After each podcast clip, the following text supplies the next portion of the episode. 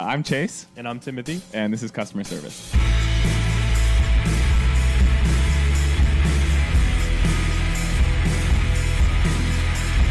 Good morning, Chase. How are we today? Big Brondo, how are we doing, baby? Just fine. It's Uh, a it's a Tuesday. It's yeah. kind of hot in our little podcast room. It's crazy. I get so sweaty. we get in here. I think what it is, we get in here and we get talking, and this place becomes all carbon dioxide Oh my at a God. certain point. just our hot air coming out of Yeah. our mouth. Um, but it's been nice out lately. It's been it's been like American football weather outside for a few days. You know, It what I'm has. talking Speaking about? of which, we need to order that American football. I know banner. we got to get it going. Well, and also speaking of like you know uh, weird specific music, we have a very good guest on today that we Amazing. should waste no time on and get right into. This is Jeremy Dean, aka Dean's Nuts. Um, he is like uh, I don't know, man. Like it's like I feel like everybody knows him. He's one of these guys. Everybody knows him, and not everyone knows how, but they just know him because he's out there and he You does cool him, yeah. shit. He he's worked for a ton of different companies doing design work. He's obviously, you know, House Industries, uh, you know, works with John Mayer and the Grateful Dead and doing sick ass bootleg shit. I mean, he's just, he's the man. I mean, like, it's like all the cool stuff that uh, you're into, I feel like you owe him a little piece of, you know? You, so, you're gonna unfortunately hear me and Timothy go back about hardcore and about the Midwest. yeah, so if you don't like the, when we do that, you can tune out now. but uh, but no, No, but it's, it's really super talk- insightful. Yeah, I mean this is this is the guy who was who, he's he's been in it and through it, and he's uh, you know he's he's one of the OGs. So it was really cool to talk to him about this kind of stuff specifically, and then also obviously getting to hear Chase like kind of nerd out on design shit and Yeah, type yeah. and everything is awesome. So so this is a cool one. Uh, I was really honored that he agreed to do it, and it's uh, you know we we've kind of known about him for ages, so it was really cool to finally sit down and Yeah. chat it out. So Yeah, yeah. kind of a long one, so it's uh, yeah Yeah, we, it's- got, we really settle in. We got yeah, comfortable. Yeah, yeah, yeah, yeah, exactly. Yeah. So, like, like I said, let's not waste any more time. Let's get right into it with uh, Jeremy Dean. Yeah, let's do it. Does Monday at the office feel like a storm? Not with Microsoft Copilot. That feeling when Copilot gets everyone up to speed instantly? It's sunny again. When Copilot simplifies complex data so your teams can act, that sun's shining on a beach. And when Copilot uncovers hidden insights, you're on that beach with your people and you find buried treasure. That's Microsoft Copilot. Learn more at Microsoft.com slash AI for all. So it's funny. That's why I was asking because I'm like I, I I knew of you before that, but it was simply from. I think it's like simply from like I mean, well, House Industries kind of because I knew like the names, but I didn't have faces, and then like through Instagram and stuff from like I was definitely I have some of like the first like you know discover the wonders of Black Flag shit and stuff, but I know it would have been like the first stuff because it was like it was like when Instagram still looked like shit. what I mean? Yeah, yeah, yeah, yeah. That's when I and that's when I Yeah. start. That's when I started. Yeah, yeah, yeah, yeah. that's exactly Yeah. it. Yeah. Um, so That's that, crazy. That was which was probably what like, you know, 2012, something like That's that. That's what I, I would Yeah. have said. Twenty. I was going to say Mhm. somewhere between 2012 and 2014. In there was like the yeah. Yeah. yeah, That's that's crazy. Is that like really where that kind of got started? Was on Instagram? Uh, it was that portion of things, yeah, obviously. yeah. Like yeah. I mean, it, what in terms of just like me making shirts and and and, and stuff like Well, that. or- it, it, I guess it was at least at least that sort of like kind of like that bootleg sort of looks. You know what I mean? yeah, that kind of thing. I was bored out of my mind basically, and I had started like you know we had done House Thirty Three. That was on a break. Mhm. Um, I had done a small T-shirt line a couple years prior, actually multiple, a couple of them, Mhm. and then I just sort of never had like the motivation to keep a quote unquote real T-shirt project going. There was no like Yeah. like it was like oh another season like that to me does not agree with my ADD and my Yeah. just and, every, and, and, and everything else like to keep me engaged right so I had done I had done like this little graphic just because I was obsessed with like the connection of like you know as a kid I knew all these dead like all these hardcore dudes who like then became deadheads. This was like late 80s go like er, going into the early 90s like all the all the Oh, so all, that's all the straight edge all the straight edge kids that I like older some of especially the older straight edge guys that I knew like in the later 80s by like 1990 or so they were all like full on like in Grateful Dead mode. Yeah. And so so it- so it's been happening for a minute because me and Timothy Yes. just talked about this because here in Boulder, I've said it on the pod before, but Boulder is Boulder shows out for the dead Yeah. in in, in a way that like you know I think outside of like San Francisco, it's like it's hard to crazy. parallel. You know what I mean? But we had a lady in the Yeah. shop years ago when the shop first opened, and um, she's like, "Oh my god, I used to live here in Boulder, and when did you guys open the shop? This used to be uh, a flower store, this and that." And then she she takes a moment and she goes, "Huh." Jerry was still in the band, and it was Yeah. like she was dating her time in Boulder by like the Grateful Dead Yeah, lineup, and yeah, it's like that's crazy. That's you- Yeah. So so so the, the Boulder shows are amazing. I've been, I went to a couple of, we went out to a couple of those, and they were just unbelievable. And um, yeah. so, yeah, I can, I can understand the parallels. They are. Well, uh, and just so you know where we're coming from too, to qualify ourselves a bit. Yeah. Plus, it's like if we go, I th- I think the podcast would shut down if we didn't bring it up every single episode. but we we were we were like we're both from like the Midwest. I'm from Indiana originally, and Chase is from Ohio, and we were like really big into hardcore Yeah. as kids, like Yeah. you know straight edge and all that. And like you know I played in bands and toured a little bit, and you know Chase has like an X tattooed on yeah, I his was gonna say I want to you qualify So, like, myself. Yeah, yeah, I have a huge X on my foot in Arial font. Wow. But we never we never somehow made the transition to being into the dead. But I but I wondered from your perspective, it's like, what happened? Because it's like I can't think of a band that almost feels like the opposite of hardcore more than the Grateful Dead. Like in this in the sensibility in a lot of ways it's similar. Mm-hmm. Tons of ways it's Yeah. similar. But also in like the kind of core values, it feels light years against it. Like the sound couldn't be any further from it. The topics couldn't be any further. Iconography is different. The like the like st- straight edge versus doing a bunch of drugs. So like, what do you think it is that like? Is it like the? It's very similar to the DIY culture. I understand that. Yeah, I, it, there's so there's a it's very interesting, isn't it? It's it, and it's always sort of fascinated me, and that's what sort of like it led me down this rabbit hole at, at, at multiple times. Like so, I would keep meeting these people, right?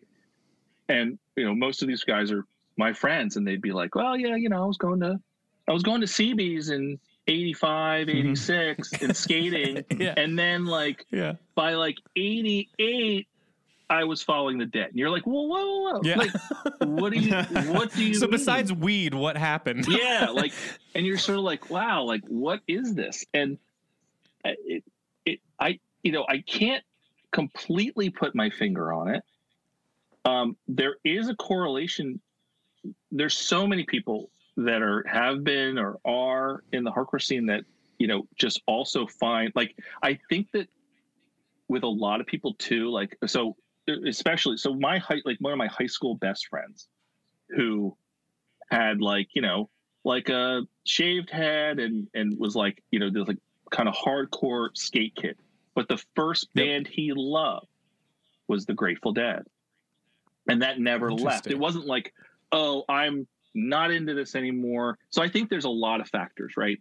There's when you're re- like there there was like the 80s kids who early on either had parents who were like ex hippies and they had Mhm. those records in the house so they would listen to them because they're very easily digestible for a you know a, a six seven to you know 10 11 year old kid right my Mhm. my next door neighbor growing up who he his mom had american beauty working man's dead the first sabbath record and like pink floyd's the wall they were like a couple years younger than my parents and but we, we would listen to those records we'd be, and then we'd Yeah. be sort of like these are weird you know like or that sabbath record scares the shit out of me you know i was like seven years old Yeah. Um, yeah. Yeah. Yeah. but like so i think there's a there's that right there's that thing where it's like for some for a lot of people i know it was sort of their kind of their first introduction to music i can kind of trace it back to it like there's like a couple of bands right of that of that era like for me it was kiss for a couple of my friends it was iron maiden or zeppelin or the beatles or the dead like you know and for those for the ones that had the dead as their intro to music, but then maybe moved on to punk or hardcore or, or hip hop or whatever it is, that sort of that love for that band remained. Um, and I think that's, you know, I think that's one aspect of all of this stuff. I think there's another thing where you just, like, there was a time when I just couldn't escape it, right? Like, as a when I was a teenager, it was like if you weren't you know into if you weren't into you know like the handful of us that were into hardcore and then the everybody else was like at some point some listened to the dead in some capacity and then others were like way into it. So like they'd be playing live tapes or they'd be doing xyz and going to see them and whatever. And I, you know it was when i really sat down and listened to them i was surprised at how much i knew because it had just Yeah. sort of been like stuck into my brain Yeah. as a kid and it never left. Um, Yeah. And it just, for me, it just took me until I kind of just mellowed out a little bit to kind of understand it a little bit. I was, you that know, makes sense. I, but I still crave like loud and somewhat exhausting music, Yeah. you know? sure. Um, but I was never like a heavy metal dude ever, you know?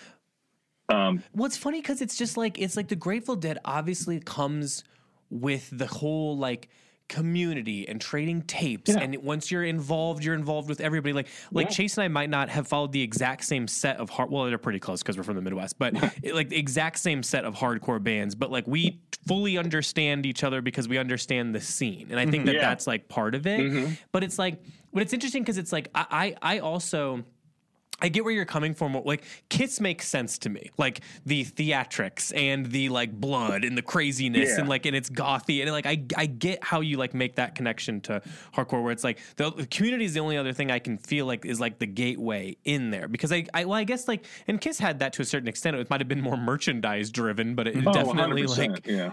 yeah, it was definitely uh, there's like a collectability and like a there's a certain like nerdiness to it that I think that I Well- think that like hardcore too that I think works. What- Whereas like yes. you don't ever hear about guys like being into like Yes or Emerson Lake and Palmer or any of that kind of like nerdy s psychedelic stuff like you do like Grateful Dead. not not at all. And i think it's it's interesting to me too because you you mentioned the sort of the collectability and the nerdiness to it. Like yes tape trading hardcore grateful dead.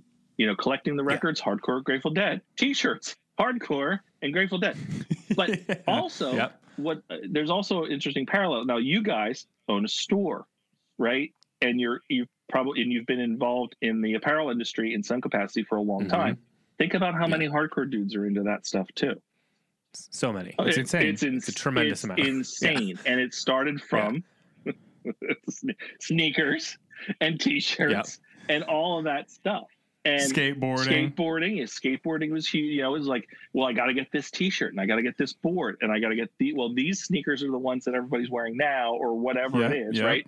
And that, you know, and I mean that set me down a lifelong path of pain as well because it was like oh, I really want to get that. And then like, and then all of a sudden you're like, you know, you're into, you're like, well, the Stussy stuff's really cool, you know, when you're a kid, and then and you're looking at that stuff, and then you're like, wait, there's this, all this other brands that are associated with skating and surfing and that whole lifestyle that then start to make their way into the hardcore scene. You know, like Sure. th- there's all those there's all those connections as well. I just I think it's I think the other big part of all this is is the people who are who who can get a little obsessive about music and all that it, like it really attracts because there's so much right there's so many live re- there's every live recording there is. You know there's variation upon variation. There's just there's so much in there. And there's also it's a just like the hardcore scene is you make so many friends you see all these people you travel like crazy to you know all up and down the either the east coast or the midwest or wherever you are on the, on the west coast you travel to those shows too. You're like oh so and so's playing in you know connecticut? All right get in the car. You know like mm-hmm. so there's that too with the dead scene. And it's just there's so much there's so many similarities and there's so much familiarity with that whole thing that i the people that i saw that transitioned from the hardcore scene into the dead world were like after a while they just got i think they never stopped really loving that hardcore world. I just think they it got like a little bit exhausting to them at times Oh yeah, like I see I see bands that'll that'll come through. I'm like, oh, I gotta go see them, and then like it gets closer and closer, and you're like, it's late, and Yeah. I'm gonna have to stand in the back because there's no chance I'm going up front anymore. And like, I just like, Yeah. I don't really want to get my like clothes dirty, and like, you know what I mean? like, it's like a whole thing. I 100% agree. I completely understand that that because you're just like, oh my god, I'm just so tired. Like I'm tired. Like Yeah, at the end of the It's a whole it's a whole night out, and I might get the shit kicked out of me for drinking a beer. Yeah, like, like- I just don't know if I can do this. It- it- it- exactly, and it just like you know, I I I felt that for for many years, and like I and I go through I go through big waves too with that as well, where I'm just like, I want to see everything, and then other times where I'm like, I don't care. I do not yeah, care. yeah. If I ever leave It's the on house- YouTube. yeah, if I ever leave the house again, I'll be fine. But then you know what it is though is like once I actually really push myself to kind of go, um, then once I'm there, I'm like, oh, okay, this is why I'm here. I get it now. Like I need this is like a it's a it's a big recharge for me, and I'm kind of Yeah, I'm kind of sure. I'm kind of due for that post um post these uh the summer Dead & Company shows. Like there were a couple of things that I Yeah. wanted. Like this is hardcore happens here in Philadelphia, and Of course. I right, yeah. was, you know, I wanted to. There were a couple bands I really wanted to see, like Mindforce and End It, and, and stuff like Yeah. that. And I, eh, but it was like, it was like I like I just like there was something I just couldn't, I just couldn't get myself out of the house, just Yeah, like it was like a mental block, which is Yeah. unfortunate. Hard- Hardcore's missing out on a revenue stream where they sell me a ticket that is triple the price, but I get to stand in an area, not get judged, and I can sit and watch the bands. Uh-huh, in a chair. That's that's a revenue stream that I will.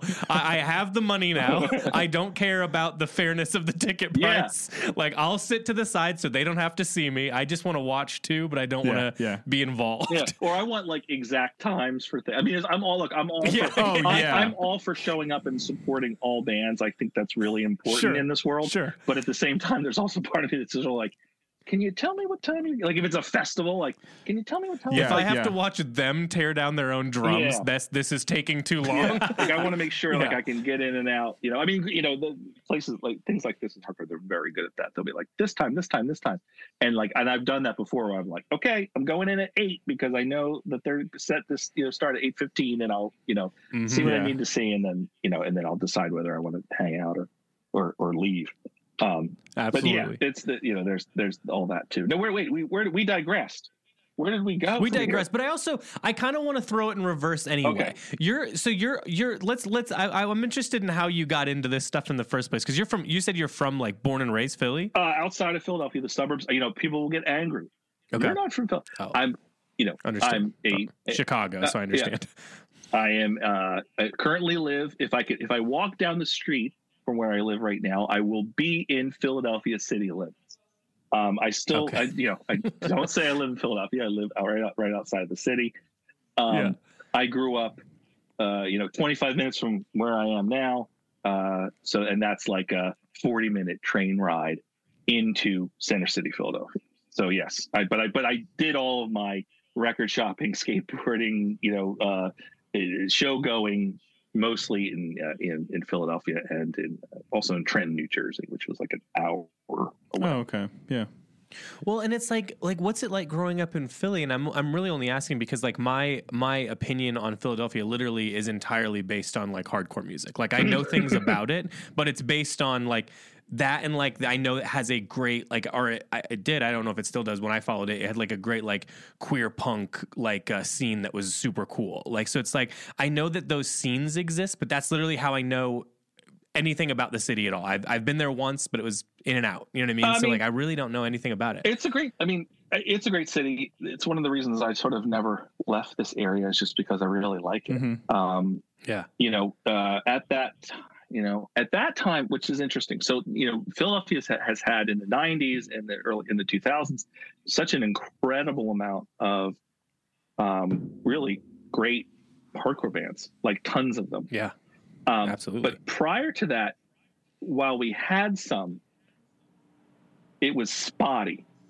There were a lot of bands and a lot of people that kind of came from, you know, there was like, you know, McRad and Pagan Babies and and earlier than that was Why Die and there were and there were a ton of other band like there were a ton of other bands, great bands on like um if you listen if you like there's that 82 comp called um Get Off Our Back, which is like a great Oh, yeah, great yeah. Philadelphia comp and then like um, then there was another one later on that was of my era called uh, Discpan Hands that had a lot of bands on as well, like Mm. Anthrop- this band Anthrophobia, band Circle Shit, um, uh, tons, band called Tons and Nuns, which was actually my sister in law's band. Um, Oh, Sick. no way. but Cool. like, um, you know, at that time, I felt very much like, like where are all the like, like how come we don't have as many bands as like you know, all the, like I mean, you know, Jersey had good bands like because at the time it was like Turning Point and Release, and Yeah. um, a couple, you know, a bunch of other, you know, straight edge bands and other hardcore bands.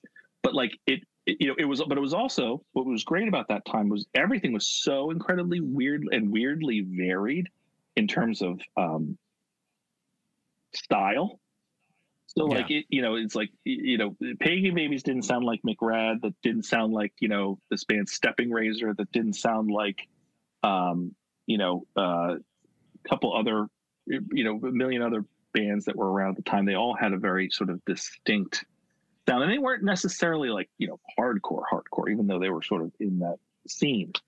Um, so it was interesting to me to watch a lot of bands that really helped reestablish Philadelphia as a um, a city that could kind of turn out some fantastic um, hard punk and hardcore bands, which was great to you know because I, I as a kid I always felt like there was I wish there was more and like you know my friends had a, had a band and a, there was there were plenty of bands but it didn't feel like we were like no one was touring and no one was really pushing it out there in the same way until like the 90s with like you know a, a bunch of other bands that started to really bubble up which i thought was really exciting um, Do you feel that like like what was your moment of like being like this is the place for me? And and I mean that in that like I feel like there's one or two there's there's like two moments for me where it was like the first time I heard like a Fugazi album that really Mm. like changed my mind on like what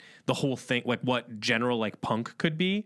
And then it was also like going to the a show for the first time and I don't know who was on the show. It was a bunch of bands that absolutely did nothing that were mm-hmm. just in my general area Yeah. but it was like seeing it all for the first time or like feeling it for the first time. Do you have like a moment like that? Do you know like what what what first like you know when you knew you were home a little bit? Well, I, I so it oddly like I'd always been really attracted to it in some way, and because it was like scary, right?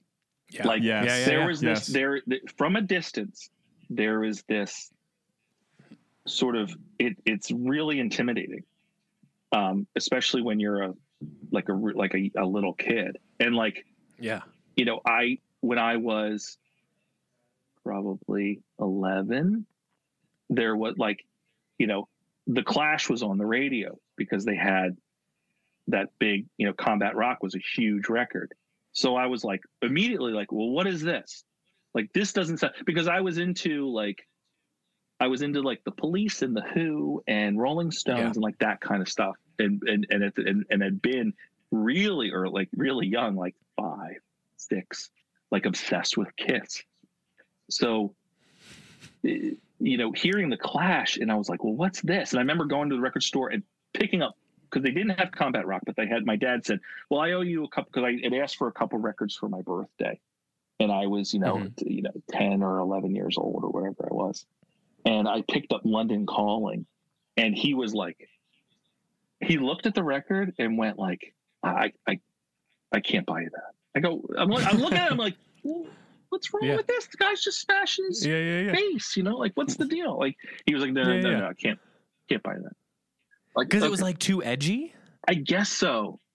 I Yeah. guess so. So a- Interesting. and around that same time, uh, so I would go into like my mom would go shop at Marshalls, and connected to Marshalls, where I where I grew up was there's a little record store, and like Yeah. I'd pop in there as my mom would shop in Marshalls, and I'd be like flipping through the records, and I remember pulling up um, the Let Them Eat Jelly Beans comp, and this was probably Oh, like yeah. eighty, you know, this is probably like eighty two.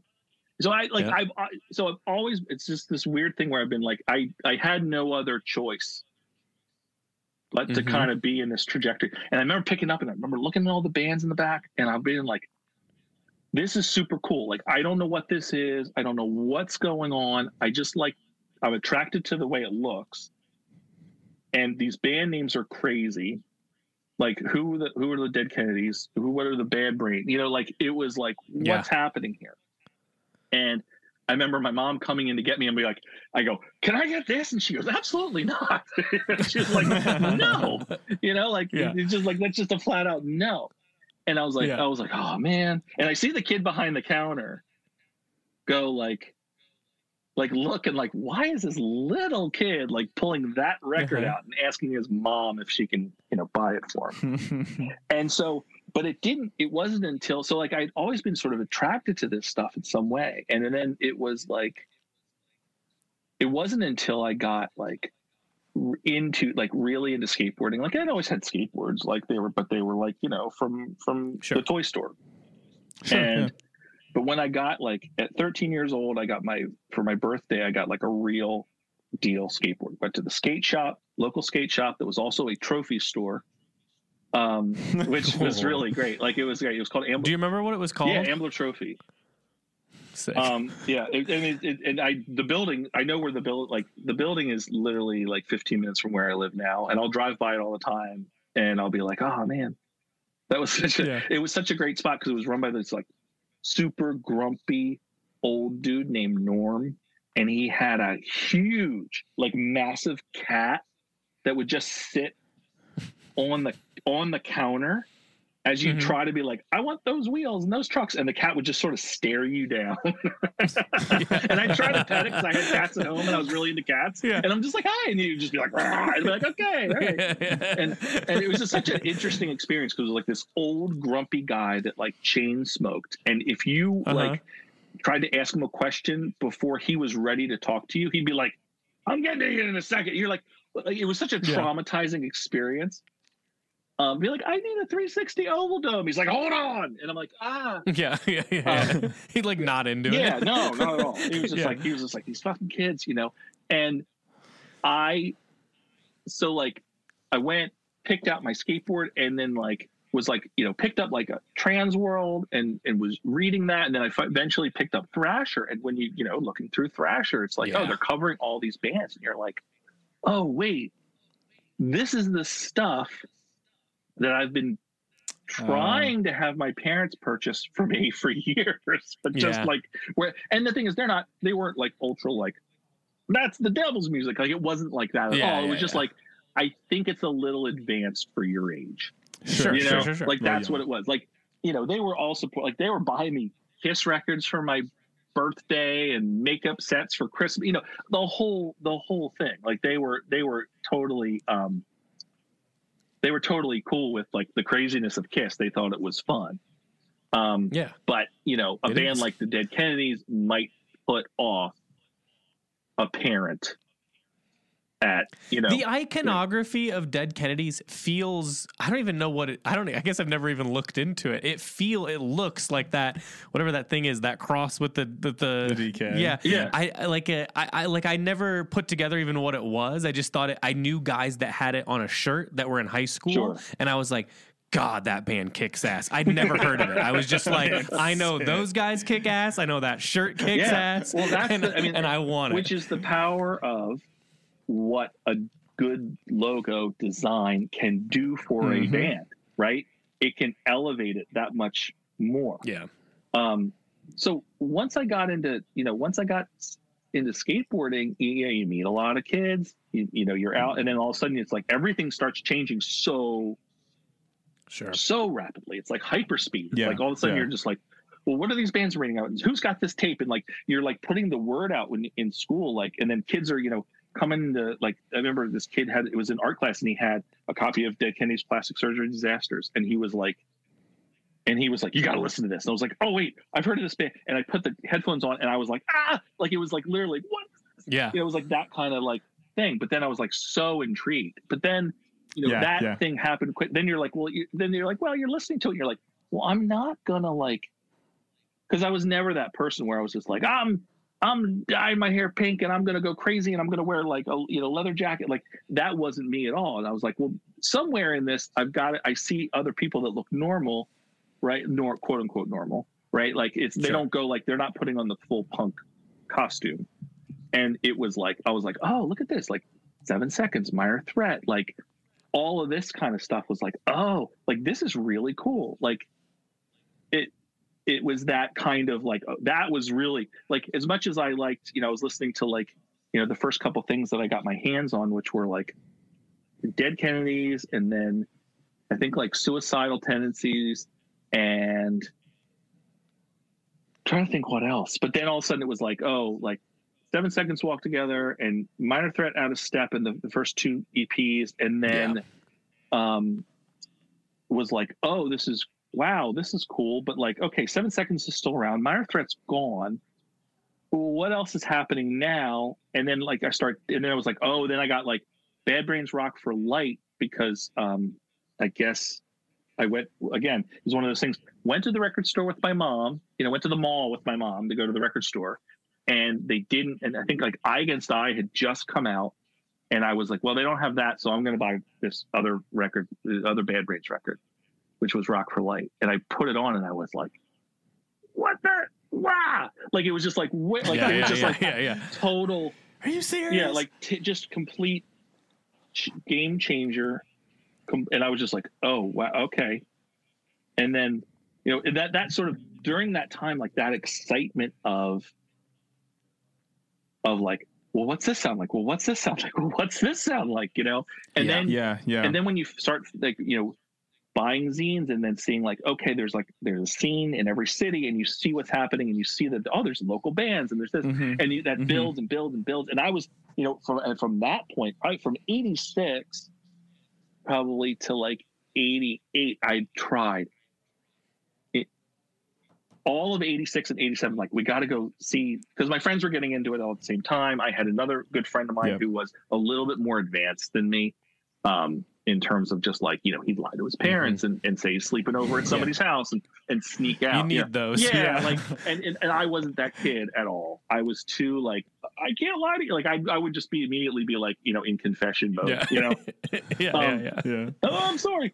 Uh, and, and not like I would even get in trouble. Like not like again, like my parents were not super strict. They gave me a lot of space. Like I was, you know, hopping on Yeah. the train at 14 years old to skate in the city because they grew up in the city. You know, and Sick. so they were Yeah. just like, and then my mom, and you know, it was taking the, you know, was taking the uh, bus into, you know, to run errands at 10 years old. So she was just like, oh, you're 14, you're totally grown up to go do that, you know? yeah, Um, it's time. But like, you know, uh, there were so many things happening, but there weren't a lot of matinees. So, uh, you know, there were all these shows happening, and I'd be like, I really want to go to this. And my parents are like, I, you can't, at 14, you can't, we can't let you go to like North Philadelphia and be there at like two o'clock in the morning. We just like in good Sure. conscience. And I'm Uh-huh. like, I, Yeah. and, I, I, I was reasonable. I understood that. Um, but by the time then they started doing in, in, in the, in like early 88, they started doing, um, some matinees. So then I was able to kind of, um, start getting to shows, which was awesome See because I could real like, yeah. hop on the train, you know, be in the city in the early afternoon. The show was at two. It was done by six. I was home, you know, for you know for dinner or could you know scrounge Yeah. up, scrounge up whatever was you know like my mom would make me a plate. You know, what I mean? like it was like that kind of thing at like 15 years old. So that was um, that was that was that was big um, to be able to finally like get to shows and stuff. At that point. yeah, one thing that you're you're touching on and is like everything back then the world felt so much more condensed and your whole life was based on like your immediate surroundings. Like you said you're going to school saying you know talking like hey if anybody out there has this tape and somebody's making you a copy and they're bringing it in and you're going to the record store and you're you're kind of bound by like what you could physically see in front of you you know? Mhm. and I experienced just like the tail end of that before streaming and MediaFire links and, and all of that. And I really feel for people who are getting into a quote unquote scene now or, you know, coming of age and, like you said, being out of the house a little more, plenty of freedom. They're riding their bike places, they're going to the Yeah. skate park, they're doing all these things. But everything is so immediately available at all times. And, you know, kids now, they all have cell phones and stuff. But like, Yeah. all the things you're describing are things that I I hold most fond in my heart. Like you're talking about like when I got my first car, I had like three CDs that I burned, and I know them front to back, and those will forever hold a special place in my heart. But it was because I didn't have an iPod and stuff. I had like I got these three CDs, and these are what play in this player, and the other rest of them are I know. I know front to back records. I don't even. Well, I wouldn't even tell you I like. I just know them because they were them. car Oh, 'cause CDs for a while. had, yeah. a hundred percent you know like it, it like that kind of like yeah like that kind of getting in your car and put you know I, my first car had an a just had an am radio in it. Um so i i put like a little cassette boombox in the car. So I yes. could listen, so we could listen to stuff as we went. Then I eventually, I eventually saved up my, you know, money and put a and put a cassette deck in the in Hell in the car, um, which you know, which was which was uh, just such a game changer. But I only had money for um, two speakers, so those were in the front door. yeah. Oh, okay. I see. Yeah, I I understand. so anybody anybody sitting in the back was just like, "What? What's that? Got to turn it up." Can you turn it up a Yeah. little bit? Yeah. so um but So- yeah like you know that that time of like sort of a tape trading like you know record shopping with your friends and the economy of listen if you're gonna buy these three or four Yeah. records we can't double up here like i'm gonna get these Yeah. nobody should get that record as well because we all have to you know, Split it. yeah, like what are you getting? Pull Okay, what are you getting? All right, what are you getting? Come back from the record store, you have your tape brick, and everybody would just it was just like a recording session of just like Yep. listening to the record and, and dubbing, dubbing, dubbing, dubbing. You know, two you know uh, uh, on a ninety minute cassette, you've got two full LPs and then two seven inches that fit on after each one of those records on either side. Um, Sick. you know, yeah, yeah. We we had guys walking around with in the in their backpacks. You'd have you'd have the the the two CD ROM, the CD burner where it was just like the piece where you could plug into a wall. You put the top one in, it would make the top one like the. And so we'd do it outside of shows. Oh, we go find a place to plug it in. We go to like the Wendy's next door, plug, Plug that bitch in. in, and then we could like, oh cool, now we got one too. And the thing is, to be fair, like I know we probably should have been paying, but we only had so much money, and we wanted to be into the band. You want to be involved? So- yeah. Of and it was like, and it was like, we never like, we weren't selling them to each other. We were just like, we have ten dollars. That means we can get two. That means two. Now three kids have that CD. Yeah. you know what I mean? No, it's so. I mean, that's the, the thing is though, and it, that's the way all that stuff spread, and the way it got popular, and the way these bands build up followings is because, you know, that. how else would you know the words? yeah. You didn't want to get your ass kicked for not knowing the words. Exactly, exactly, exactly. Fucking nerd. Yeah, exactly. I when did it start to kick in? Like when did the obsession? Because I, I have to assume you've got it the same way we do. Is like the obsession with like the merch and iconography and everything. Like obviously like coming from Kiss to this, but like hardcore has this in a serious way. In fact, I'd say the first like. When it really connected for me, I went to a show. This was an early show, but it was one of like the first times I went to like a bigger one where there was like you know it's one of these shows where there's like ten to fifteen local bands on the on the on the docket. You start at four and end at two, and it's like I remember going and I was looking around like all these there's all these tables they had all the merch and stuff, and I was like asking questions and thank god that like people were like i had moments where people were like nice back and weren't a mm-hmm. dick because it would have crushed me in the moment but it was like i remember seeing i knew thrasher because i was into skateboarding Yep. first and then i knew like hatebreed was a thing and that kind of looked like the thrasher logo Yeah. and then i saw another there's another band that like had taken clearly those things and just done it again. And I was like, how did you guys do this? And they were like, oh, we just did it on the computer. We made it look like the Hatebreed logo. And I was like, huh. And I was like, so you're telling me that the machine that I play Doom on can do other things? so that was first mind blowing. And then the second, I was like, and then how did you get it on the t shirt? Because I guess I've just never, Never thought done these yeah, yeah. gymnastics in my head. And they were like, yeah, we just have like a thing in the garage, like a screen printing setup, and we just like makes them. So we made like 10 of these. And I was like, Yeah. okay, well, I want this. That's number one. And then there was also like zines, and I'm like, so you're telling me you guys just like write about the stuff going on here? And they were like, yeah. And then we just like printed it like Kinkos. And I was like, holy shit. I was like, none of these things connected for me until I'd seen it, you know, the, for the first time. Yeah. And then it was like, that was I wanted to be on that side of the table. In my mind, what I do for a living, I'm still on that side of the table For sure. now. Yeah, it was just just like different. I'm just doing, I'm selling different things, but this is how it started. It was like I wanted to make the logos, I wanted to make T-shirts, I wanted to make zines, I wanted to just make stuff around a scene, and then I could like facilitate it because I kn- I'd, I'd know the stuff Uh, because I was good at being up like obsessive. Uh, A hundred percent. Like uh, it, it basically was kind of that way for me because I, you know, I always had sort of an art uh, leaning and like to draw and all this other stuff. And I was like, wow, this stuff's really cool. Like, how can I be involved? You know, from from the very beginning, it was sort of like, okay, well, how can I be involved? Well, uh, you know, I don't think I'm going to learn an instrument. I don't think I'm going to do this. Well, and then my my friend of mine, my next door neighbor, was just like, well, we should do a zine. And I went, Yeah. oh, okay. I'm like, well, what do we know about that? This doesn't matter. We just do it. Like, we'll just do it. I'm like, okay. And Yeah. he was the one Yeah. that was sort of like, like, let's just do, let's just, we'll figure it out. You know, like you have access to a photocopier at your dad's office.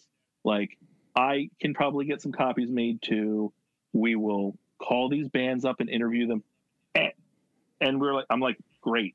I'm like, I just want to do the cover. I want to do the artwork. I want to do whatever. Um, I'll review some records that we we bought. Like we weren't getting things Yeah. sent to Yeah. us, you know. Um, and I just yeah, we just wanted to be. I wanted to be involved in some in some capacity, uh, creatively. Um, now, granted, we never really made it like we did. We never made it past one because we realized this is actually really hard. Um, yeah.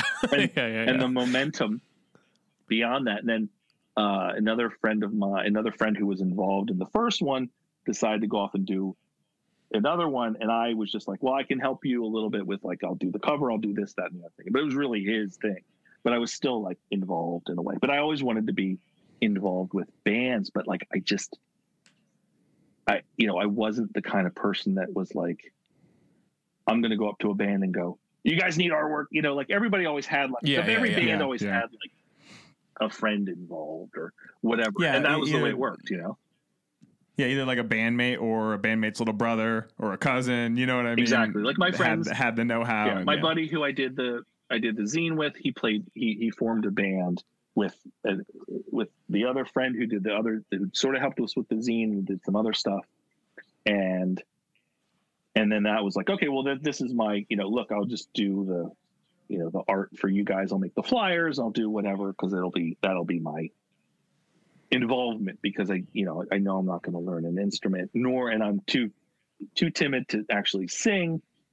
So uh, this is this will be the way I you know am, am, am involved in everything. Because I was looking at all these record Yeah, covers yeah. like, this stuff is so cool. Like it just every you know all of that stuff everything about that just it, it just immediately resonated with me. And I and I can't totally put my finger on it but it it I just it was just a huge um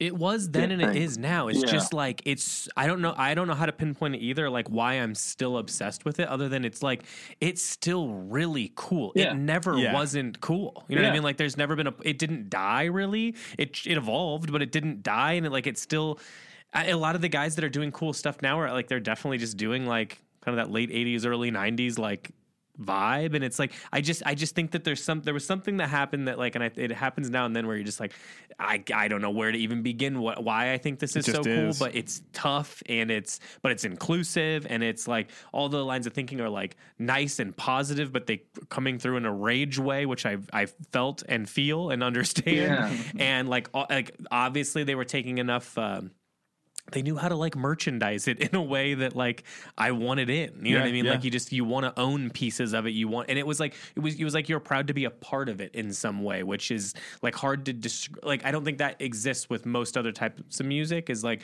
that you're sort of a you're part of a bigger piece of history with it, rather than it ju- like you're feeling like you're participating inside, rather than like just a fan of it. yeah, yeah. well because you because you can easily have a con like i think there's an e you can make an easy connection to all of this stuff too and it, most of the people in the bands aren't untouchable right Yeah. they're not Yeah, yeah, yeah. they're not you know these massive rock stars they are around and of kind of available and even if like you dm the band and say whatever they'll be like cool man thanks like that like that accessibility that accessibility from even back then to now like you know we approached you know uh, we approached bands that we were seeing and be and go like hey like you know we're doing a zine like would you want to do an interview at some point like yeah absolutely. you know it was very Yeah, like yeah. it- no one ever said no you know like everybody just went yeah sure just you know here's my phone number like when you, you Yeah, know, you, yeah. know, you, you know we'll get on the phone or you come come see me come to my house you know we did that we, Yeah, we, come over. we did that for like you know for the the zine that we did we literally got took the train into the city hopped on the subway went to deep west philadelphia and sat in this guy's it was this, uh, this one uh, philadelphia band called eab and we sat in his bedroom and turned on a tape recorder and talked for three hours. Um, and and you know he didn't know us from anybody you know we were like you know we were literally like months if that into going to shows and, and really being involved and he just went yeah come over here's my address here's how you get there Yeah, it had it definitely has this accessibility that like so few other things do. You know what I mean? Yeah, it. I, yeah, I don't really know in, of any other scenes that are as sort of you can participate in the same way, and Yeah. and you- and and it's this sort of and and the fact that so many people really, at least I think they want to like. But my immediate reaction was, I need to participate in some capacity. Uh, Get like get your foot in the door. yeah, like just I just need to you know I just need to figure out how I can be involved, and that was, you know, that was that was just that that I don't know where it came from. I've never felt like that with anything else, but it was just like Yeah. this I need to be involved in, and because it made because it was just like they were all, it just hit all the right notes, which is Yeah. you know like I don't know. just kind of lined up. So I have a, this is a perfect segue. I've had something I wanted to talk to you about. I've been I've been hyped since, since I knew you were coming on the pod, and you mentioned it earlier with Timothy. Do you want to just real fast give us like a what you're up to now, specifically? You know, like type, lettering, your involvement with house and stuff like that. Um, yeah, Sure. Just like a quick synopsis of what you're up to now, and then there's something I want to touch on specifically. Yes. Um, I mean, what I'm up to now is like I have. Um, I mean, I don't. I haven't designed a typeface in 25 Hmm. years. Yeah. Um, because I left. I left House Industries. I, I worked there in the later nine. In, you know, mid to late '90s. I left there in '98. But I still am connected with them. Like you know, so my email address is still there. You know, um, had we had the clothing thing together, I, I kind of can't um, pull myself away.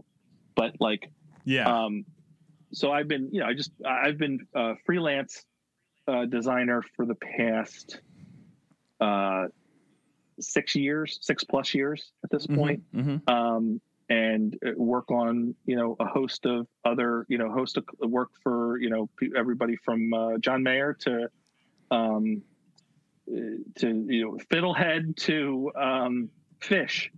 Uh, Yeah, and- yeah, yeah. and um, and I have uh, a, a part owner in a screen printing company called Super Sevens with two uh, with my partner in who is also uh, my my partner in uh, Play Dead, which is our our Grateful Dead licensing uh, t-shirt company, Sick. Yep. yep. and um, and then uh, that's kind of that's about it. That's about it. I mean, Yeah. yeah, like you know, I've just uh, been doing a lot, doing stuff for uh, for K two. Um, Yeah. been doing stuff Sick. for um, uh, you know a couple other you know bands here and there. I work a little bit Mhm. here and there with uh, Universal Music, doing stuff for bands. Um, yeah, that's all. I do Nice. a little bit of everything. Were you ever into graffiti?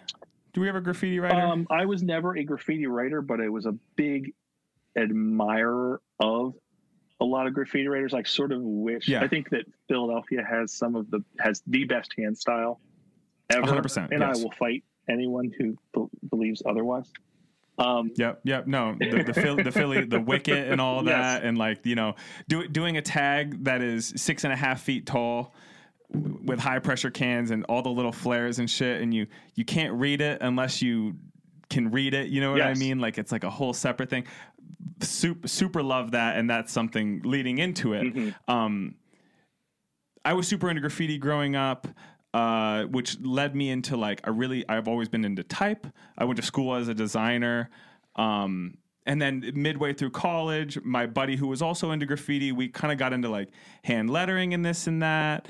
And we were using house industries and like specifically like Ken Barber. I think that his lettering is like he was at that point he was posting a bunch of like uh, of it, like his super clean lettering on tracing paper and stuff Yeah. uh, for like workshops he was holding, and we were just like, how, does he how does he do it, you know? And then my buddy and I got into like learning pro- proper vectoring and like Bezier curves and doing all of that like in Illustrator and and teaching it to our classmates in school, and and we thought that was so cool. But then um, I met my mentor in school, and she had been uh, in the typeface font world for a long time. Um, and she was going to conferences for Google Fonts when we were in school. And she convinced the school to put together a typeface design program. And that was like, wow. I had been asking for it for, I went to Kent State in Ohio.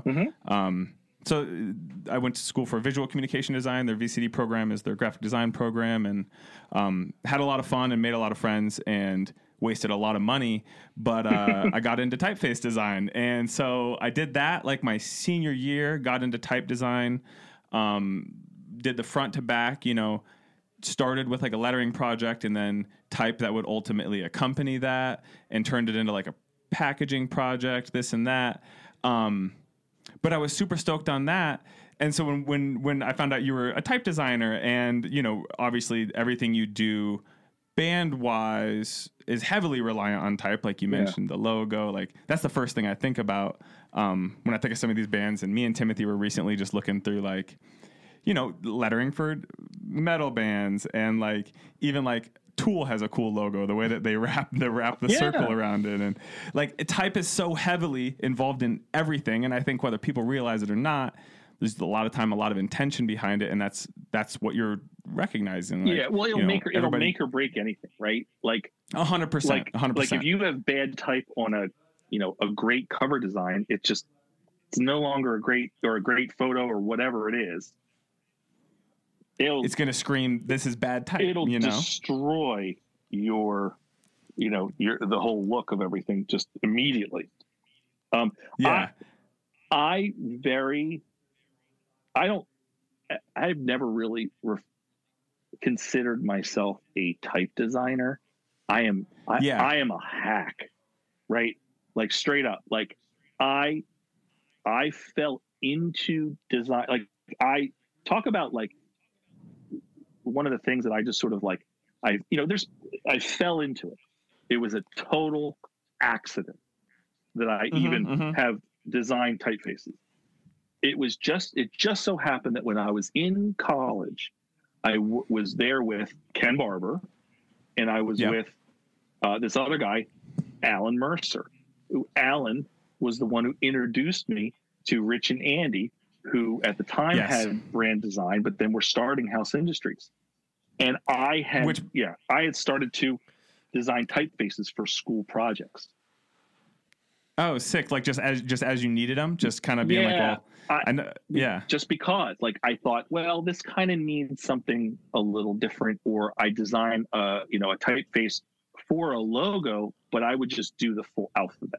Um, yes, yes, so from there it just so happened that it coincided with house industry the beginning of house industries and i had said to my friend alan hey i have these fonts like that i've just you know would they want to put them out like yeah, you know, yeah. like just and and then he goes, "Well, I'll show them." You know, let me. He's like, "These are cool. Like, let me show them to them." And then Yeah. I, I got a call a couple days later from Andy. He's like, "Hey, man, um, I really like what you did. Like, can we put these out?" I go, "Yeah." sure. Yeah, like, what am I? yeah, I mean, like, course. what am I gonna say? No. Oh yeah. yeah. No, those are my that's my IP, man. Don't Like- don't touch my letters. like, I was like, otherwise, yeah. Can I put these out? No, because otherwise, what's it gonna do? It's gonna fucking sit in my uh, on my computer for the rest of my life. Like Until you get a new do- computer and it just Yeah. stays there. Yeah. exactly. It's not going to do any like of course, you know. And I Yeah. it just was I mean it was as far as I'm concerned, it was pure just luck and good timing that that all happened. 100%. Yeah. I I never had any dreams of like, you know, you talk about doing like Bezier curves and all that stuff. Man, I, I do I have the patience to to draw like the way Ken because like Ken has always been an incredible. He was just like an incredible illustrator.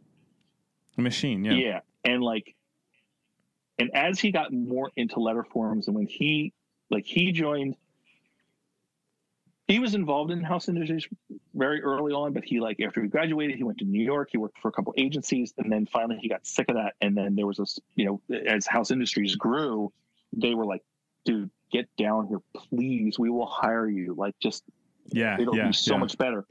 And so he joined. You know, he came on board uh, maybe after I had been there for like maybe like a year or two at that point. Um, I know we were still working out of what was Rich's old um, apartment. We hadn't even gotten a building yet, Mhm. but like, um, you know, he he was like when I met him, I was just like, dude, like I have to know. Like I just, he was so good that like I knew like, and I and regardless of you know how talented he is or whatever it was, like he was just super funny and like we like totally vibed like immediately Yeah. Yeah. Um, yeah. but it helped that like he was really good and i needed i needed a couple people him and, and and alan specifically too who was one of the best designers i'd ever seen like just so naturally talented that Yeah. i was like dude if i don't like align myself with people who scare the shit out of me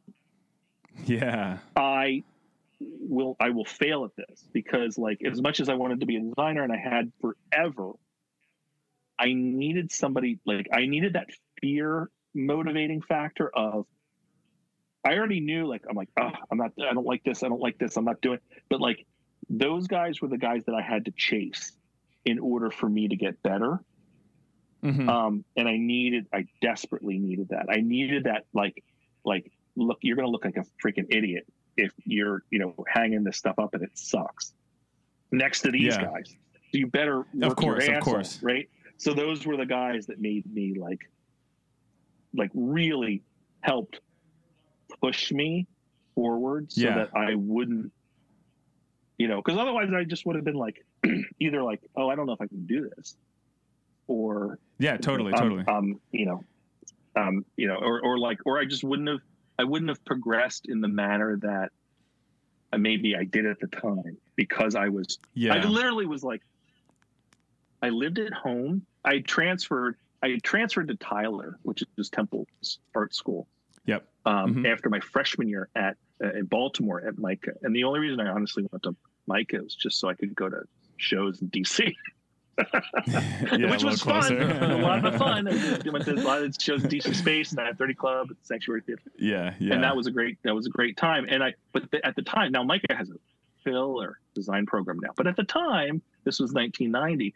They just they weren't focused on design at the time. They were very you know yeah. painting, sculpt, sculpture. Okay. so um, more like fine arts. They were very fun. Yeah. They were super fine arts. They had a design department, but it just didn't at the time. But Tyler Mhm. had a well-known design department, a great portfolio program that really prepared. Like they, you build out these big portfolios, and like they had become known in the industry. So I thought, Yeah. well, this is where I want to be. So, and I had done so poorly in high school that like my grades and SAT scores did not meet Temple's requirements for entry. So, Yeah. so I, you know, I did, the, I did the, I did the year in, I did the year in Baltimore, and my grades were really good. So then, at, Yeah, at that yeah, point, yeah. they let me into Tyler. So I was lucky enough. I lived at home. I commuted to Tyler. It wasn't a very far drive, and yeah. um, and I just like I literally like that's all I did. I Yeah. I, Yeah. I, I just was it was school. It was like I just just really really focused. Like I wasn't even like I mean I was going to shows on occasion, but I wasn't like doing what I was doing before. Like I was like No, all right on, right in on. all in on school and just like I real like I just I don't it was like this weird like singular mindset of like I need to do it because I felt if a project sucked, if I presented something that was terrible, like I just felt like that feeling in class, you know, like when you're like, oh, dude, yeah. I didn't spend enough yeah. time on this and it sucks. Like that, And it feeling- shows, and Yeah. everybody in this room knows. exactly. And I'm just like, this sucks. I Yeah. that I, I I was I was running away from. I was trying to, you know, I didn't want to feel that. So like, Yeah, so- yeah. and I and and and hanging out with Alan and Ken, um, helped me really, you know, make or make sure that I didn't continue to feel that way because I was so ungodly motivated. Yeah. you know. also uh, and, and you you mentioned uh, rich and something you touched on earlier reminded me and that's kind of what segued this in was Yeah. you'd said you know now everybody has the access to reach out to bands and they'll message you back and be like hey thanks for the kind words stuff like that Yeah. i was in school and i was like i want to make type and I don't think I can be a sign painter because I don't know how it works. And that documentary of sign painting had just came out, Yeah, yeah. which we just interviewed Sam, one of the one of the producers of that documentary, a couple weeks ago. Oh, cool. And I was like, well, I, I did just make a typeface font, and I I I feel that I have the the know how now. You know. Anyway, I reached out to House, and Rich wrote me back, and I think he even gave me like a list of. Uh, you know resources and recommendations of how to further my lettering and all of that and so shout out house shout out. Yeah. that, That sounds you know just reaching out that sounds like that sounds like Rich. He was that guy, Yeah. you know. Um, yeah uh, it's funny. I just, you know, I was looking cleaning out my email, and I and I refused to get rid of the emails that I have from him. uh-huh yeah You know, like it's Yeah. just like that weird thing. Like I'm like, no, no, like I will never get another email from Rich. you got to keep them yeah, yeah he's you know he's passed away, you know, a couple of years yeah ago, rip and uh, and so like, yeah, so like I'm just like, oh, every time I see this, I kind of smile, and I remember Yeah. all the times I just pissed him off. I was really good at it. I loved him. Yeah. I loved, yeah, I loved it. Like we just, yeah. The thing is, like, he wasn't that much older than us, but like, he, we, because we used to, and we kind of, we sometimes we called him Grandpa because he was such yeah a, yeah he was kind of a funny guy. But man, yeah, it just that doesn't surprise me at all that he would have, you know, been yep supportive yep help- was very and helpful and all those great things because that's who he was. You know. Yeah, and and, it, and he was like, you know, I don't got a job for you, buddy. I'll tell you that right now. but uh, here, here's what I can do. Here's what I can do to help. And um, also, just uh, another thing you touched on, how you said you would start, you would have a project, and then you'd kind of like finish out the project by making a typeface Yeah. just just for fun. Is um, I ultimately did get into sign painting, and that wow. was actually how I met Timothy here. I painted the signage here at the store Oh wow. and then ultimately we ran a rebrand and i had painted in casual letter form uh like a brand list you know of like all the all the brands that we carry Yeah. and i basically i took those letter forms interpolated them out built a whole font and then the canoe club logo itself is in that same font Oh nice. and so we have like internally we have like a, it's it's called canoe casual um, so we have that for all of our like assets and stuff and when we run like sale graphics and stuff i built a through z zero through nine and like period and i think just a couple extra little ditties this and that Nice. and then uh, a couple years ago i had a convenience uh, a convenience store Mhm. convenience Yeah. store uh, job and there was letter i did like the when you think of like you know there's like ice cold beer Yeah. soda cigarettes you know that kind of thing i built out like a really chunky block letter um, and then afterwards built out any letter i didn't use filled it in and made like a hand drawn so it's like kind of organic and not perfectly vectored or square or anything but uh kind of reads it kind of reads like a Oh. hand painted font anyway i just wanted you to think that i was cool so I, Oh, had, I I had to share those you- you- I just had to share those little You- tidbits to you, bro. you've done you've certainly you've done the work, Mike. Uh, you know, like you know that's the that's the thing. Like you know, uh, do you know going and do just doing that, just building the alphabet and and and and and making those things. Like it's just it, not everybody has the motivation to do it, or it doesn't even cross. Sometimes it doesn't even cross their mind. you I, yeah, I think people don't even don't even consider it, you know. Yeah. And and when I'm painting, and I I, I try not to paint anymore. Um, I was just doing it on the side, and it, so I'm just trying to get back to like enjoying it for fun. But when I would paint on site, people would be like, "Hey, what time you guys open?" And it's like, "Motherfucker, this is hard. I don't work here. this is a hard thing that I've been learning for Yeah. like six years. You know, like. And by the way, this is how everybody used to have to do it before we could print stickers and shit. Yeah, But no, I, I, I absolutely love that, and I envy. Like when I watch like sign painting videos and stuff, I just go, "Oh my god!" Like I don't have the steady hand that that can Mhm. that requires. Like I'm, Yeah. you know, I'm just like, and I mean, and you look, if I practiced it over and over, but I, you have to be in order to practice something, you have to be motivated, right?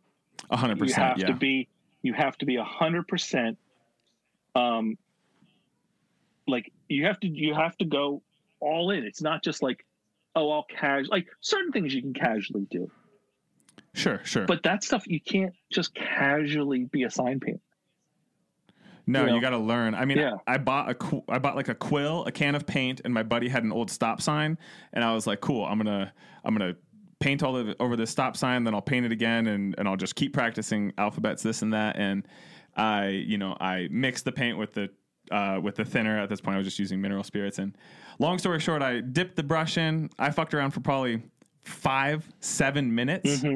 And I was like, well, this isn't it. Not doing this. Rid- threw it all away. Threw it all away. Forgot about sign painting. Completely wrote it off. I'm done. Like it's this is not fun. Ah. And then a buddy opened a barbershop, and I had committed to the job, so I had no choice but to learn. Yeah. And then I then I then I learned to love it. And then there's there's that part of the world too right like you almost have to be like all right yeah I'll- commit to it and then you're like i'm not want to let anybody down so you're like i gotta freaking figure it out now yeah. you know Timothy talks about it here with Canoe Club. He did he did that with multiple aspects. Ha- half of what I do in life is I just back myself into a corner, and then I'll just then I'm like, all right, and then I got to fight the way out, or it's or I'm gonna be in I big trouble. dickhead, yeah. yeah, but for like it's like, but that's a lot of the times that fear is maybe the best motivator you can self create. Is like Yeah, I'm yeah. I'll just I, the amount of times I've said in job interviews that I I oh, I, d- did, I, can do stuff that I Oh. can't. I never touched Photoshop a day in my life, and I'm like, oh, I can edit photos, and then I was like, I, here's the thing, YouTube exists, so I'm sure I can figure it out. You know what I mean? As long as I really need to, I'll figure it out. yeah. Yeah. Well, that's I did that with an internship one time. I was in school, and the guy was like, uh, "Well, do you how well do you know?" And this was at a time. This was a long time ago. I was like, I, I, at the time, there's a program, and it's not, you know, like now it, everybody uses InDesign, but at the time it was QuarkXPress, and everybody goes, and the guy goes, "Well, how how do you, do you know Quark?" I go, "Ah, yeah, I, uh, I figured, I can yeah, get around. Yeah, Yeah. sure. A vague answer. yeah, I like I like literally touched it twice in my life. And Yeah. so he was just like, all right, we'll do this in Quark. I'm like, oh God, like as a test. And I just I I somehow faked my way through it and I got the internship, yeah. which was the weirdest internship uh, ever because it was like in this dude's house uh, all summer, you know, and he would just put on movies all day. It was really odd. Um, and it was just it was so weird, but it was like you know it was like you know five dollars an hour under the table. It's like sweet, you know, um, and I get to design. I don't have to like I'm not outside sweating my ass off. Great. Um, Yeah. and eh, but I yeah like I and I, but I that summer man did I learn QuarkXPress? I that's all I used, and I was doing uh, note notebook covers for like spiral bound notebooks with like you know like the ones that have like you know uh, marble patterns and and like there Yeah, was, for like, for like Mead. yeah for like Mead. Mead, the company. Yeah. It was Mead and like Pen-Tab were the two companies that Yeah. he worked for. And that's what I was doing. I was doing like the green cycle uh, cover that had like a squiggly tree on it with the recycling logo. And I was vectorizing that Yeah. stuff. Yeah. Cause he was like, I don't know. He's like, he's like, I know how to use the programs, but he's like, I don't know how to vectorize this stuff. I'm like, all right, I can figure it out. And I just, and I Uh-huh. just did it. But that, but I was, but then I'm glad I did all that stuff because when I was working, when I was doing, you know, professionally, I had to use QuarkXPress for stuff. And I never didn't really have a class on that in school. So I, you know, I think I figured it out. And I just because I BS my way into it. Hey, hey, that's I told a company I could use CAD one time. Oh, it was this, it was an internship for uh, um for uh for like a purse company, Uh-huh. and I was like uh and I was like yeah like you can use CAD. And I'm like yeah I know how to use CAD. And I'm like I've figured out every other stupid computer thing. I'm sure I'm sure that's not bad. And then like I literally I sat down at like the office the first time I, I like opened it and I was I'd never opened CAD before and I was like oh my god this is so much more confusing than anything else I've used. And it's literally the entire internship. I asked I told him I needed to change desks because the light was in my eyes. Was not true. I needed that I needed to be turned around so that I could have YouTube open on my phone back when like iPhones didn't run YouTube that well. Well, so I could just be like looking I was like I was like searching things like how to make a line. Oh you know what I mean? I'm like I don't even know. But I designed a, by the end of it I designed a full collection and I called on like old hardcore friends to be like make it like let's just br- I'm going to brand the shit out of these presentations so they're impressed by Yeah, them. yeah. Even though like the actual work of it like the catting if you would have sent that off to get like samples made, which we did one and it was fine, but it was really simple. There's no fucking chance they would have been able to make it because I didn't. I did not do the work. I, I just got it to look Yeah. good, and then I was like, if I, if you brand this right, it'll it'll sell in the room. yeah. A hundred percent. A hundred percent. Like if you make it look pretty, you're good. You know, like that's the like you just put a nice little nice little shine on there and you're that's I will talk very confidently about this, but I don't know. most of my career pretty much was just like Yeah. gosh i just like if i can just make this look like this presentation look okay Uh huh. then uh huh. i can just Well- scoot through this whole thing Well, and I'm sure that the people you're typically presenting to, either in Timothy's situation or in your situation, various clients, and the the, pe- the people you're presenting to, They don't, they don't have it. the Yeah. technical knowledge Yeah. anyway. No. That's They do why it they're paying you they to do Yeah. it. So if Yeah. you can fake it and the presentation looks good and you're saying it with some gusto and you've got your charisma and some confidence, you're good. And then you got some time to fix it afterwards, after the presentation Yes. presentation Yes. need be. You know, exactly i'm like God. just get just get through. yeah how am i gonna yeah, make I this think work that that's, and Jeremy, I'm sure that you get uh, a lot of this question too. We get it from more of where I get it more of in, in like the fashion perspective because it's also an industry that's very difficult to like get into. oh yeah and it's always like like how do you how do you like how do I you know get my leg you know and it's like I- I don't know what to tell you besides say yes to literally every damn thing that gets presented to you and just do it as confidently as you can, even though you're not going to know what you're doing. Like everything I just described is how I've handled every single step of my career of just like, I'm going to say yes to everything they ask me, and then I'm going to do it to the best of my abilities, even if it's not that good Yeah. sometimes. And I'm just going to keep doing it. And I'm like, I just assume once I get in the room, they'll kind of like me and I can pitch myself. Yeah, yeah. And like, but it's just this, it's this like, it's that same compulsion that you said, I have to be involved in it. I had that about this, about mm-hmm. fashion, Yep. because it was the only other thing that seemed to translate the same way because it's like an art form that invites you to participate inside of it, which is like that one other thing I could think that I liked that was music and like that scene. And I was like, I'm just going to do the same shit there. I, I have a compulsion to be involved in it. And I think if you have like a compulsion to be involved in this or design or anything like that, you'll sort of figure it out. You know what I mean? Like I Oh, don't know how to like get I don't know how to give advice all the time other than like if you're that guy, you'll be that guy. You know what I mean? Yeah. Like but it's because because you have to regardless. Yeah, I- So it's like I mean, that's the way. Like, literally, I was a designer in house or art director in house at. um Well, I've been uh, for a couple different re- retail businesses, and uh because I that's what you know post house industries. That's what it, it drew me into. Like, I worked at I worked at Urban Outfitters, and I worked for Ecko, Mhm. and then I worked for. Yeah. um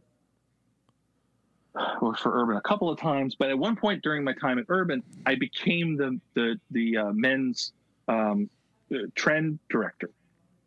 Mhm. Wow, what the fuck do I know about trends? Like, you know what I mean? But like the thing, the thing was like, I and I never, I never thought about you know doing that stuff, but I just was sort of into keeping up with what was happening.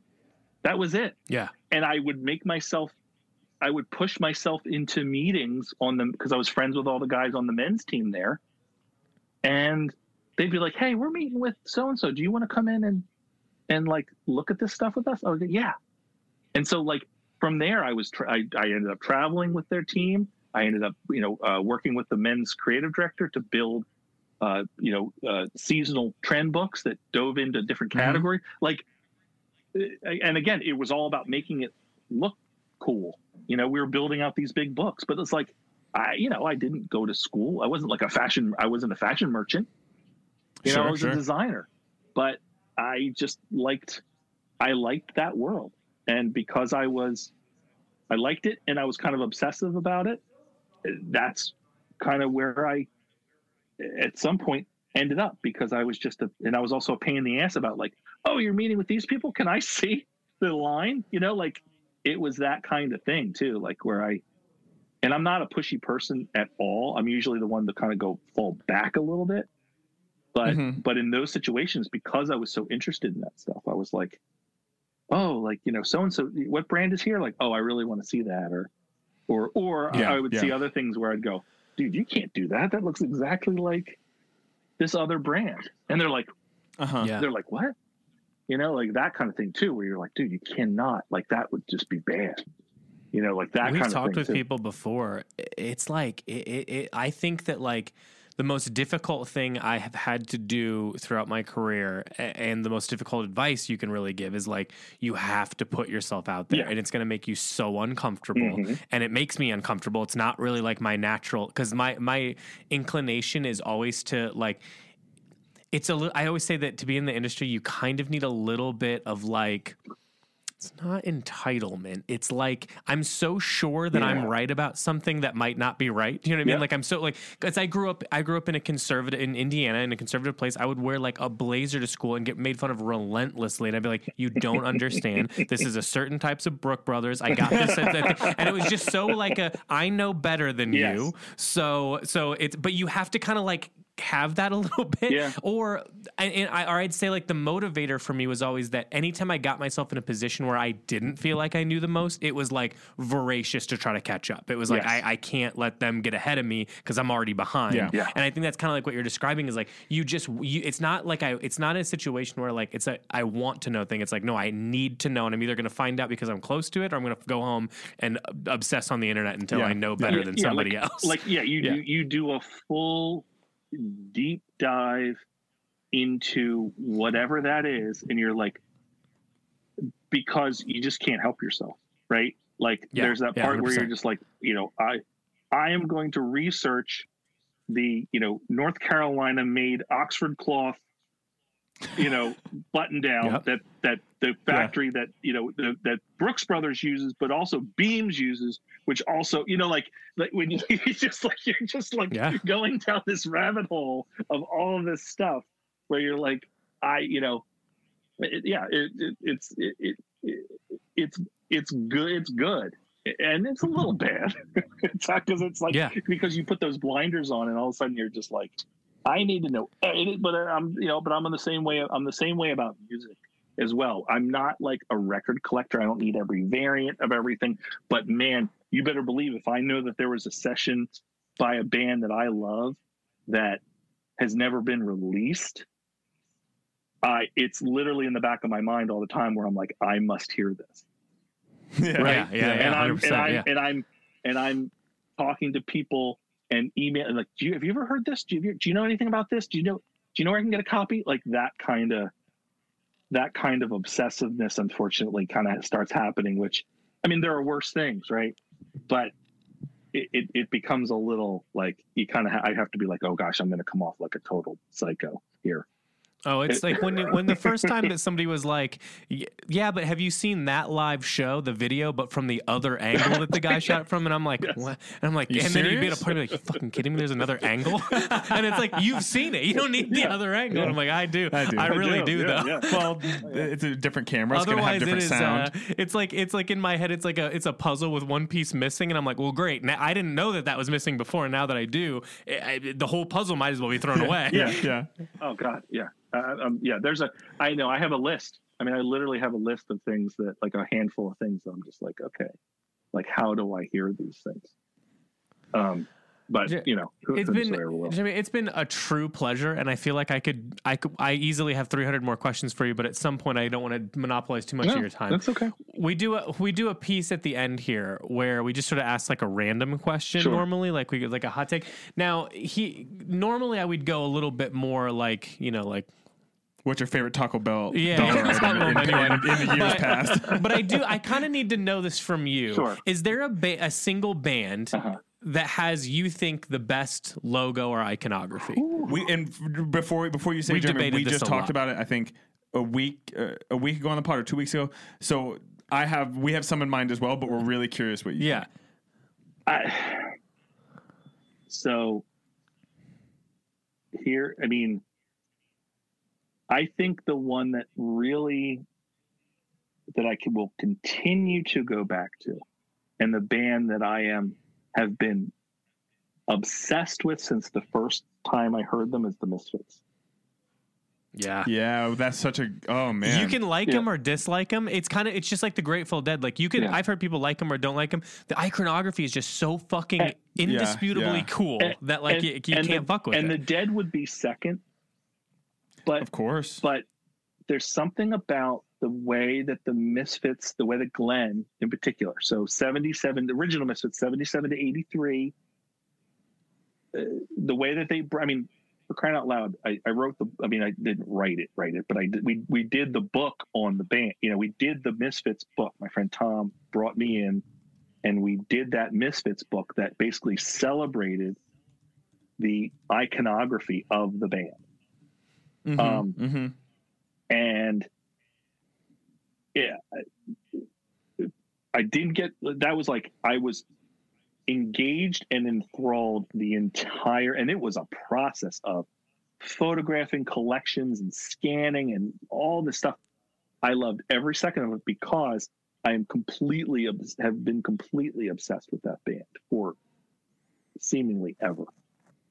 Um I so mean, that's, that- the yeah. skull has to exist in every country Yes. on the planet yes in some regard, somewhere. yes but Whether people know what it is or don't. but It's- just the it's Yeah. there. yeah, but just the sort of the genius of taking this 1940s ghost character, the Crimson Ghost, and then turning that into the band's, you know, main feature essentially is Yeah. Yeah. it, I mean, kind of just the way, like, just that whole, like, and I'm not even like, I'm not a horror movie guy. I'm not, eh, but there's just something about the way that that was all done and executed that, and it all comes from someplace else too. That's the thing. Sure. Yeah. Every single thing, every single part of that band from the the logo, the end logo, there's the you know famous monsters uh, logo to the Crimson Ghost to every single album cover, just about like you know Night of the Living Dead, the Walk Among Us rec- record, the you know the even the, the Evilive record, which is the undead uh, uh, you know uh, poster for the movie, like literally everything is pulled, but the way it was taken and flipped, it just I just ne- you just really you never you didn't quite see it in that abundance with a band um and just the way it was done was just really really Yeah. good you know Yeah. Yeah. Yeah. yeah No, so- agreed. That's a good one. That's that's not one that we mentioned. What, what's yours, Chase? Yeah, what- I, I love the Rolling Stone tongue. Wow. I think Yeah. I don't care about the Rolling Stones, but I think that tongue is the coolest, most punchy, Absolutely. bold, stands on its own. It's it, it's heavy itself. There's like, it's just something kinda like- substantial. I love it yes sexual but not at the same time like everything about it it, it reads it, you look at it and go it's not even before even if i didn't know who the rolling stones were the band that it would be connected to is pretty much the roll like it would they'd look like the rolling stones Yeah, you know Yes. what i mean yeah.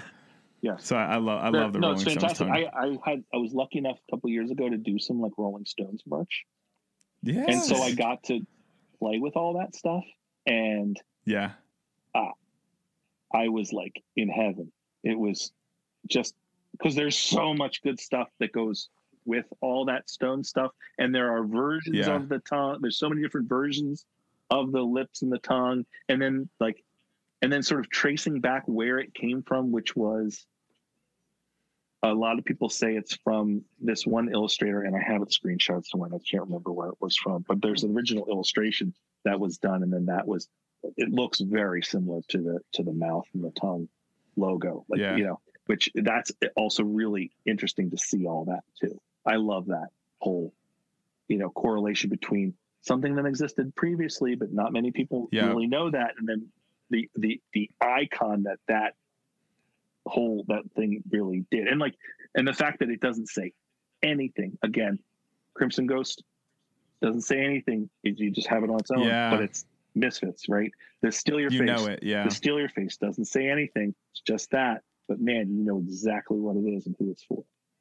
Um, Yeah. you know, so yes, I agree. Rolling Stones, fantastic as well. What about you, Timothy? Well, I think sort of on that, I was more in the hardcore space. I think, Sure. but like, I mean, there's maybe th- there's three that come to mind instantly, and I think an obvious one is like Black Flag Mm-hmm. Yeah, has that. They just Yeah. have Yeah. so Yeah. many different pieces of like the puzzle that have like you know like every every little logo every album cover they all kind of like live almost independently as Mm-hmm. design things and, and like as, as like punk iconography that's beyond even connecting it to the band or that album that i think is pretty cool so i like that i think that you know chase and i both really love integrity and i think they have like yeah. i mean that that skull is sort of iconic to me personally Yeah. um so and i love like the candy bar logo and everything and you know because we were super into like collecting the different colors when they do different tours and shit so Uh-huh. i like that um i'm trying to think of Oh, I mean, I think that like which Jason and I talk about it a lot, just because like uh, the generation of like hardcore and stuff we got into. I don't know any single kid, any single kid that didn't have the Jane Doe Converge shirt. Oh, yeah, Oh, yeah. yeah. Every single person had that, and I think that like it got to the point where kids were wearing it. and I don't know if they'd ever even heard the album. It was just like It was you uniform. had that shirt Yeah. because of that mm-hmm. logo and Yep. that like that album cover was so fucking cool that like it kind of like transcended the music a little bit. Yeah, yeah. Oh, Also, Yeah. again, oh, go ahead, Jim. no, no, no. I, that you make a good point in sort of that the transcending of music, with is Yeah. which is what you're seeing now with like the Dead, like Nirvana, the smiley Yeah, face, totally. right? Like kids wear that, Yeah. they're like, I don't know, I thought this was a brand. It just you looks know? cool. Yeah, Yeah. yeah, yeah. right. So like, yeah, so Uh, that's a that's a very good point. Is the that and, and you want to live in those worlds. Yes. Like I, I was in college and I was with my friends and I, and there was a car ahead of us with a Grateful Dead skull, and I was like, "What the fuck is that? what is, that is that is so?" Because I did not know the Grateful Dead. Yeah. I did not know the Grateful Dead until moving here. I was like. The fuck is that logo? And they're like, it's a Grateful Dead. You never heard of it? And I was like, would I like it? You know? And they're like, no, you would hate it. but I wanted to like it because I want I wanted to wear a T-shirt with the logo. I was like, Yeah. that logo is crazy. I want a T-shirt. Like I want to, I want to be part Yeah, of that Jeremy, world. you putting the, the the Black Flag bars on the Grateful Dead thing, I went, finally, I get to have both of everything I like. You know what so I mean? it was so, it, you're absolutely right it was a little self-serving because like i Yeah. do did love the the the steal your face but like would i would i actually wear just a dead shirt at that time no but you know so it was sort of like well i can get to wear this and i can still kind of yeah, you know tie yeah. it back to this other stuff you know that was that was part of the whole thing Oh yeah, because I want to wear Grateful Dead stuff. The, and I, and the thing is, I love like rock history and stuff. So I've Mm-hmm. I've watched the documentaries, I've read the books, I've I've had people send me different things. I've I've yet to like hit a point where I connect with the music, and I think at some point it'll just happen. I mean, there's tons of artists I didn't understand, and then at some point you listen to them, and you're like, oh wait, it's I hit hit me now. Mm-hmm. which is so I'm sure it which will is a fun point. time isn't it isn't that great 100%, yeah. it's like it's really Nothing's cool. better, yeah. it's so cool you're like oh like you're just the whole thing just opens up and you go It just comes together. Oh. Yeah. makes So I'm sense. not, I'll never write it off. And like, I'm obsessed with it because of like community and culture and everything about it is so interesting. And I, I think the band members are interesting. Everything about it's cool. Just the music hasn't hit for me, but I wouldn't wear it because I don't want to, you know, because because of the culture we're from, where I'm like uh, uh, still very afraid to be a poser, and I couldn't name songs or shows to you. So I remember when that shirt came out, I was like, oh fuck yeah! Now I get to I get, I get the thing that I wanted to wear. Plus I know what I'm talking about because I know Black Flag stuff. so I felt Yeah. okay for the first time, dipping a toe. yeah the the um the the, the yeah the, the being a poser thing is very much uh, ingrained i think in all of our brains Oh, this point, absolutely. Yeah.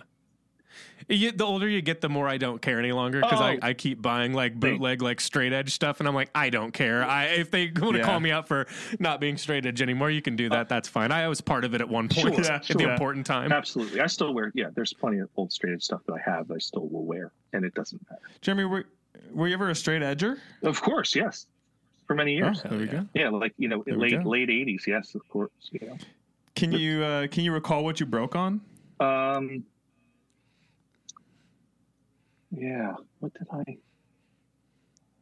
I broke like instantly with a Marlboro Light. It wasn't even close. Yeah, no, I, I think, yeah, I think when, it was like after I graduated from. I think it was after I graduated from high school. I ended up, you know, drink, Uh-huh. having a couple beers with some friends, and I was just because I was Yeah. just like, okay, I'm over this now.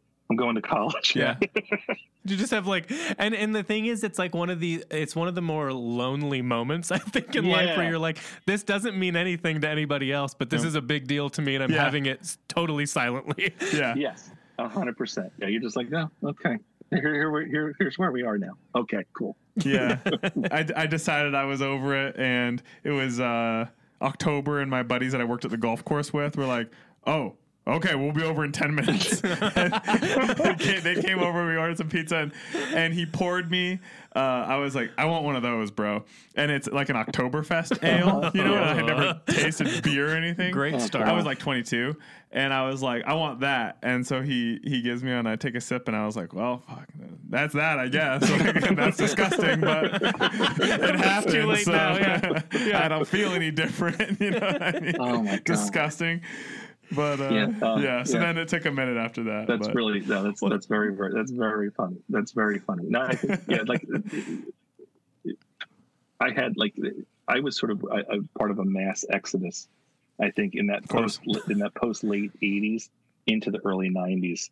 Um, every kid, like just like everybody I knew that had been straight edge, was just like, nope, not anymore. Like as soon as like the summer of 1990 hit, it was just like all these kids were. We're done. No, we're done. Yeah, This it's the the summer of every senior year. You'd Yep. watch a gang of them Yep. leave, Oh, you how know? the and, the, and the rest of them uh, started barbershops or work Yeah, at UPS. exactly. So, yeah, or work at UPS. That's exactly it. Yes, that's exactly. so they'll or, either be around or they're breaking. That's one of the. or they became graphic designers.